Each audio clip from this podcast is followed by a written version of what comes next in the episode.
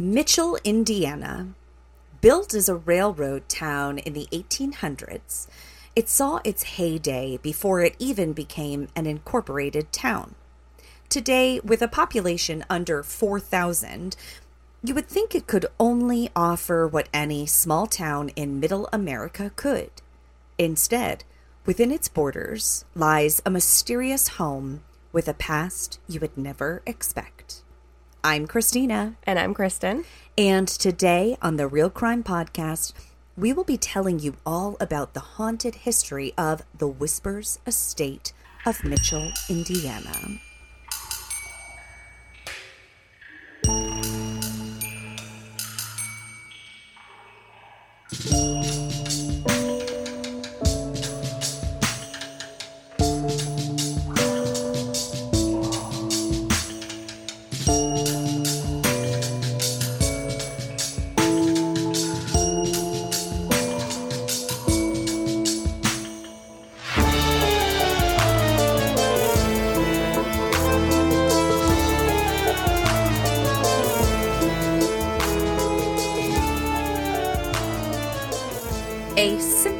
Unassuming house from the road, but filled with terror and tragedy. In fact, this home has so much buzz that if you ask any Hoosier, they'll tell you it's the most haunted place in Indiana, except that one guy who's like travel review just said fake in all caps. He really didn't like No, it. I was like, man, he didn't have the experience he paid for. Uh, it's pretty interesting. No, this is one um, that I had never heard of, which I found kind of interesting and just sort of stumbled upon through one of my many late night TV true watching. crime TV experiences. Exactly. Exactly. Plus, it's spooky season, so I'm all about that haunted stuff.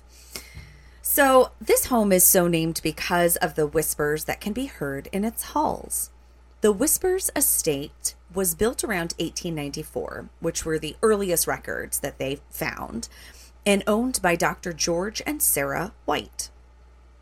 The first owners then sold the house to Dr. John and Jesse Gibbons. So, John and Jesse, unable to have children of their own, adopted at least three children in their time in the house. The first floor served as an office for Dr. Gibbons, and given the time period and nature of medicine in the area in the era, it's likely that many of his ill patients did not survive.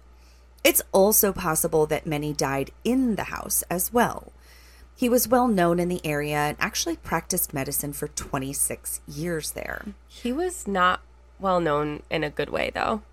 Oh, good, fun. Okay, that's he always was a good like time. the bad doctor. oh my god. I like. I couldn't find anything that he did like experiments or anything like nothing like that. But he was just not a good doctor. I guess a lot of people died. And like when we get a little deeper into it, like there's things where I'm like, damn, okay, some stuff happened in this house for sure. So at this point, we're talking 1901 to 1927. And again, this is like times of great, horrible illnesses and like really awful medical choices. Um, weren't they still like bloodletting in the early 1900s, sort of thing? I have no idea when that stopped. all I know is that turn of the century when like the TB outbreaks happened and stuff like that, the tuberculosis outbreaks happened. I thought you said TV. Like TV, Like television. television. when when that plague television hit us, you know? No, when the the TV outbreaks hit, it's like they basically went back to the hardcore olden days and they were doing crazy crazy stuff and burying people with bells and everything. I mean, they didn't really know what to do. no, I mean that's fair. That's fair because there was Science no wasn't, like- Advanced. Mm, fair, super fair. So the tragedies that occurred to the family directly are known and truly horrific. The Gibbons, who had three adopted children and loved them deeply, would see awful circumstances surround them in their time in the home. Rachel, which I've actually seen spelled two different ways in researching, almost like a Rachel and Rachel. So Well, one's a European way of spelling it. oh, okay. Well, that's The one fair with the AE. with the AE. I had no idea. So Rachel was 10 years old when she, like any 10 year old, decided to sneak downstairs on Christmas morning. She was overwhelmed by all of the presents placed near and around the fireplace. While searching through the gifts, her nightgown caught fire. The entire front parlor was engulfed in flames. It's hard to know that they it, like whether or not they would have had running water in the home at this point to put out the flames because this was a time period where some homes would and some homes wouldn't.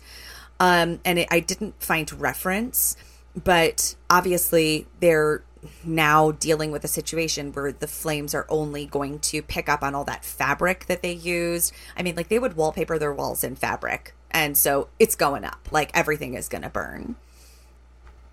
And the home like this, the, the flames just ran through very quickly. Rachel was also engulfed in those flames and badly burned. She survived for the next two days in an upstairs bedroom, but died from her injuries there in the home on December 27th. That's a really sad Christmas. I can't even imagine. Like, basically losing a, a, a section of the house and your child all in one fell swoop. Wasn't in that really order. Thinking about that. Okay, not in that order. I'm just. I was just thinking, like, obviously losing That's the, the, most child. tragic part. We It have to was so awful. that part. Oh, it's gonna be so drafty all winter. No, I'm a real dirtbag. No. Uh, so then, their 10 month old infant daughter became incredibly ill and died from what was later thought to be cot death. Now, cot death is like now referred to as SIDS, which is sudden infant death syndrome. But what I find interesting is they did say that she became ill and then died from cot death. And That's not how that happened. exactly. And SIDS is sudden, it's sudden infant Right. death syndrome. So there is no. Maybe they just used that as an excuse because the father was a doctor and And couldn't he- figure it out. Right, absolutely. So, and that's absolutely possible. A bad doctor. yeah, a really bad doctor. So there's really to this day no understanding in the medical community as to why SIDS occurs, but at any time to any family, it's a tragedy. And the child's cot was located in the primary bedroom. In that same bedroom, Dr. Gibbons would treat his own wife with a bout of double pneumonia. So, this happens when an infection negatively impacts both of the lungs at the same time. Today, it can be treated very simply with antibiotics or antivirals and rest, but in the early 1900s, the survival rates were much lower, essentially suffocating the patient slowly until their bodies do not have enough oxygen to function That is terrifying to think it's about. it's literally like drowning in your bed. Like just think about it. Like you're just unable to breathe. So, like, three of the worst ways to die, I think, are engulfed in flames, yeah, for sure. slowly burning to death, Mm, Not um, good. drowning, Yeah. and being buried alive. Oh, So, this family, drowning aside, has pretty much all of them. I hmm. mean, not buried alive. I was gonna say and buried alive But aside. suffocated. Yeah, yeah, yeah. Suffocating to Absolutely, absolutely. Awful. Absolutely awful. So, at this point, Jessie died only two weeks after the death of her infant, mind you, there in the same room where her child had suddenly passed. And the fact that she had double pneumonia, double pneumonia usually, like, you don't just wake up with it one morning, it stems from something. And so I'm assuming that whatever she had, the child had as well. And they likely both were negatively impacted because it was so close together. yeah. But, you know, who am I And rewriting history? sense. You know, the the mom survived a little longer, cause, right You know, because she was stronger ten month old. exactly she wasn't 10 months old dr gibbons had to live with the guilt of not being able to save the lives of two of his children and his wife all while treating his patients and raising his one remaining child and I heard very little, if anything, mentioned about this surviving child. I guess because this child survived, they're like, Meh, we don't need to talk about it. But I thought that was kind of strange. It is strange because we hear about the father. Right, exactly. And so it's kind of bizarre.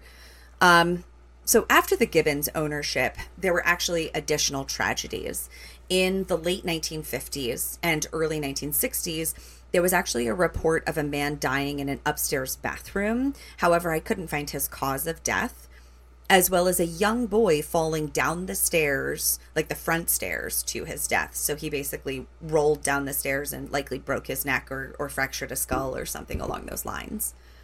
Do we know if he died like There, there or if Um, he died later on? very, very limited details on this. I, I, mean, would just based on like the ghost aspect Um, for this case, I would have to assume he died there. I'm assuming that everybody died in this joint because like there's so much stuff. I don't know if you listen to any of like the EVP recordings and stuff from different ghost hunters that have gone in, but it's literally like you're in a crowded room and people are talking all around you. It's That's really crazy. disturbing. It's I weird. was planning on watching the Ghost Adventures because I mm-hmm. assume mm-hmm. they go I there. didn't watch the Ghost Adventures. No, you're not going to get me to watch I that guy. didn't. I'm like, I'm not going to do it. I can't. I, I came home after a long day and I was like, yeah, I'm going to watch the Ghost Adventures of this episode. I just assume there is one. I didn't even check.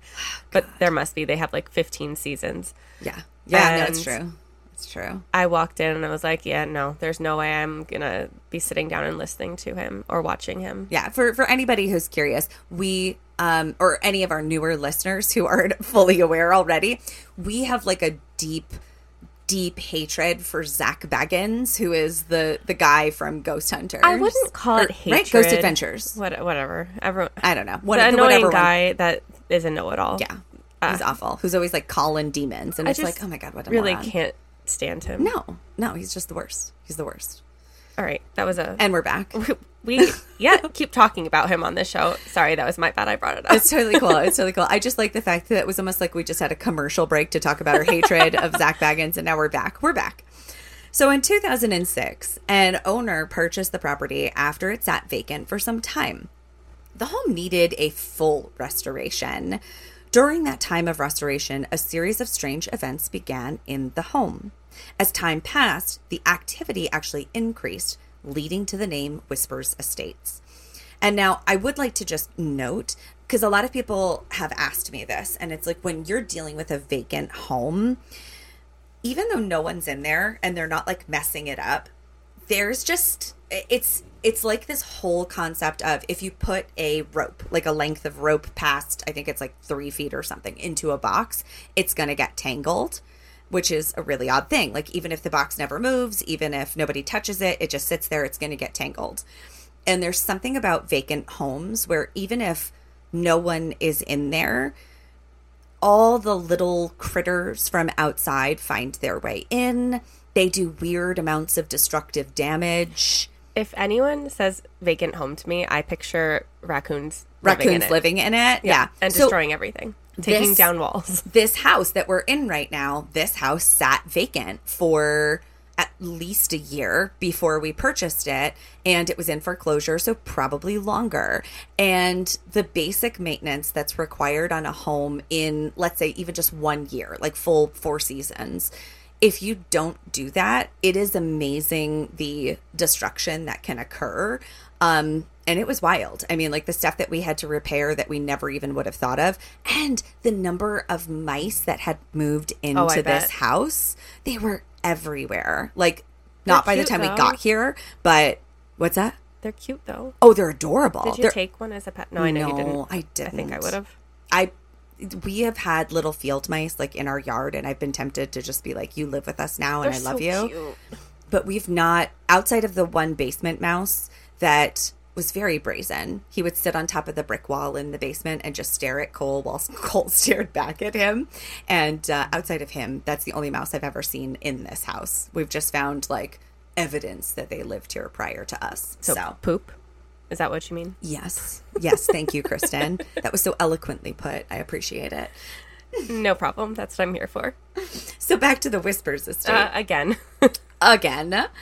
From the front parlor to the second floor, visitors to the home have reported hearing Rachel run around the home up and down the stairs. In the primary bedroom, the scent of baby powder and muffled screams can be heard even when nothing is upstairs. In the place where Jesse died from double pneumonia, guests have reported waking to the feeling of labored breathing or even coughing. Some have reported feeling as if an invisible force was sitting on their chest. no, thank you. I'm good. Not staying there. The closet door handle jiggles with ferocity, then stops. Moments later, the closet door pops open with ease. Oh, didn't um a contractor die in that closet? I heard that. Oh, fun. I didn't hear that. Super And I think that's why the the closet is a thing. Oh my god. That's crazy. Like from a heart attack or something. Jesus. Maybe I'm making that part up. I don't know. I'm gonna go with it. Let's Someone start that died in the closet. She's spilling tea and I'm drinking it. It's fine. So, as many as like five occurrences in a row have been reported with this closet door. So, like, someone is standing in front of the door, it jiggles, pops open, someone closes it, and then it like the process repeats. It jiggles and pops open again. So as many as 5 times a row in just a few minutes. That's and it's all happening directly in front of you, which is nuts. So once the activity was discovered, a number of paranormal investigators came through the property. I as I was saying, I've listened to some of the recordings and honestly, you would think that it was recorded in a room full of people. These are like the chattiest ghosts I've ever hmm. heard in my life. In the backyard, it's actually believed that there are four individual graves, as well as a mass grave, which was used to dispose of bodies, limbs, fetuses, organs, and the like during that doctor's 26 year career. That's definitely where I would put discarded body parts. Obviously. And then garden right over it, right? Absolutely. I don't know. I ugh, gross. That's serial killer stuff. I know. I mean, I don't know. Maybe I assume it was much different Well, yeah. Now, like, twenty something years ago. I mean, but you figure, you figure, like in the 1900s, if they had to amputate your arm, like they're not sending you home with the arm. You know, they're they're just Right. throwing it in the trash. Like, I And don't know. I Bi- don't- no biohazard existed, I guess. no, definitely not. Definitely we're not. just gonna bury that in my backyard. exactly. It seems. I- it just still seems strange. I would probably at least buy an empty lot and like make that the the body part pit or something. Something. It's weird. It's definitely weird. I it's I don't know what the circumstances were. Now, from the front porch to the attic, psychics who have come to the property have actually reported a vortex or portal in the home. Don't like that. Nope. Now, we actually covered and visited a space that had a portal, and that was insane. Yeah. If you remember, if you go all the way back, we have one of our earlier episodes. it was from- like episode six or something. Yeah. And I only know that because I was just talking about it. Oh, with how my funny. coworkers, like two days ago. so we went to the Twisted Vine, which is in Derby. Yeah. Yeah. And it's a restaurant now, but uh, back in the day, it was um, A bank. It was a bank. But then they also shut it down during the like river flooding and stuff because they had to store dead bodies in there. and then Random. Uh, whatever. it was it So was like weird. we just got to use this to store the dead bodies. Sorry guys, you're just the most convenient location. And we went into the attic and I mean the photos and stuff, like I still have some. I could probably repost them from like back in the day, but uh there's orbs everywhere and it's crazy. Like there's definitely something going on in there. And we're not And- the only ones who have experienced weird stuff. Rachel had to go touch the wall that was supposed supposedly Right. the portal, and I was like, "What are you doing?" Right. Like the guy who was giving us, because we ended up getting this like private tour when he found out that we do this podcast. And so they take us up to the attic and what have you, where this apparent like hell portal is. And Rachel's just like, cool, cool, cool. Can I go rub my body on it? And we're like, no, don't do that. And Rachel, by the way, this we're talking about Kristen's wife, Rachel, because there's a Rachel in the story. she's just spelled E L, exactly. We didn't bring not Rachel. no, we did not bring Rachel with us. So they've got this portal, which is absolutely insane. And some guests who have stayed for any amount of time in the home on the third floor have actually reported something or someone attempting to get in in the middle of the night. So when they rush to the door to see who's there, it's just like an empty dark hall. And there's there's something that's so much creepier about that than I care to give I don't know, Yeah, yeah, I agree. comfort to. It's just it's really disturbing. Um, can we pop back to the closet for a second? Let's go, let's go. Okay, because I Talk to me about the contractor with the heart- heart attack. Figure this out. Okay. I don't want to sound like an idiot, you know, for all those listeners. Mm-hmm. Anyway, so I guess in the 1950s, there was a special needs boy named Gary that lived there with his father. God. And Gary died in the home, but um, the father went back to like clean out the closet and get some of his stuff. And that's where he had the heart attack. So it was the father of the boy that lived there.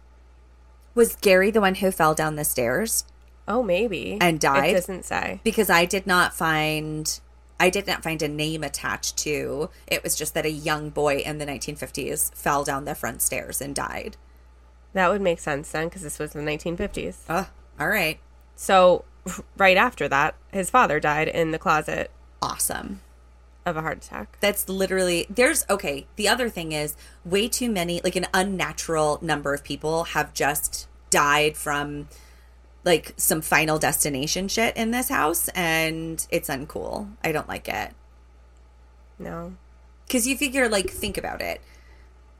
Was the was the little girl like standing in the fireplace or did like enough embers like come Well, off and spark her dress? Like- like How flammable was this nightgown? Right, exactly. It's kind of nuts. Hmm. So, something else that's been seen throughout the house on separate occasions is Big Black. That's the name that was given to an entity that is not of this world. It's actually most commonly encountered in the doctor's old office space, but has been seen throughout the rest of the home on occasion. Now, this is not a place that I would go into the basement of. Um, absolutely not. Yeah. It's, I mean, like the rest of the house is so terrifying to me that there's no physical way that I would go down into the basement. No, many ghost hunters come in with EVP equipment hoping to pick up whispers and voices, but once arriving, they actually realize that recording devices just aren't needed. You can hear the voices with your naked ear. Women doing research have reported being groped or grabbed by a spirit whom they believe to be the doctor. He also whispers in their ears mm, No, thank you. super on brand for this house, though. You know, he's like, oh, whispers, I'll go with that. So, beds and sofas have visibly shaken, and just like not just at night, doors have slammed, heavy antique solid wood doors with no breeze and no windows open, slamming shut. That's not common. Frankly, the worst to me is the scents that can pass through the halls, including cologne, tobacco smoke, rancid meat, cooking cabbage, and dirty medical bandages. So, like That's pussy, a very specific scent. right, right, like pussy, nasty bandages, like filled with gangrene, right? Like just gross. The recording equipment is also regularly disturbed in some way. And the best part, you can spend the night there. Doesn't that sound fun? No. No? oh, but for only $200 on a weekday or $300 on a weekend, you can bring a group of 10 people or less and sleep among the vortex and tragedy. Wait, wait, wait. So that's ten dollars for. I mean, no. Yeah. Three hundred dollars for ten people. Yeah.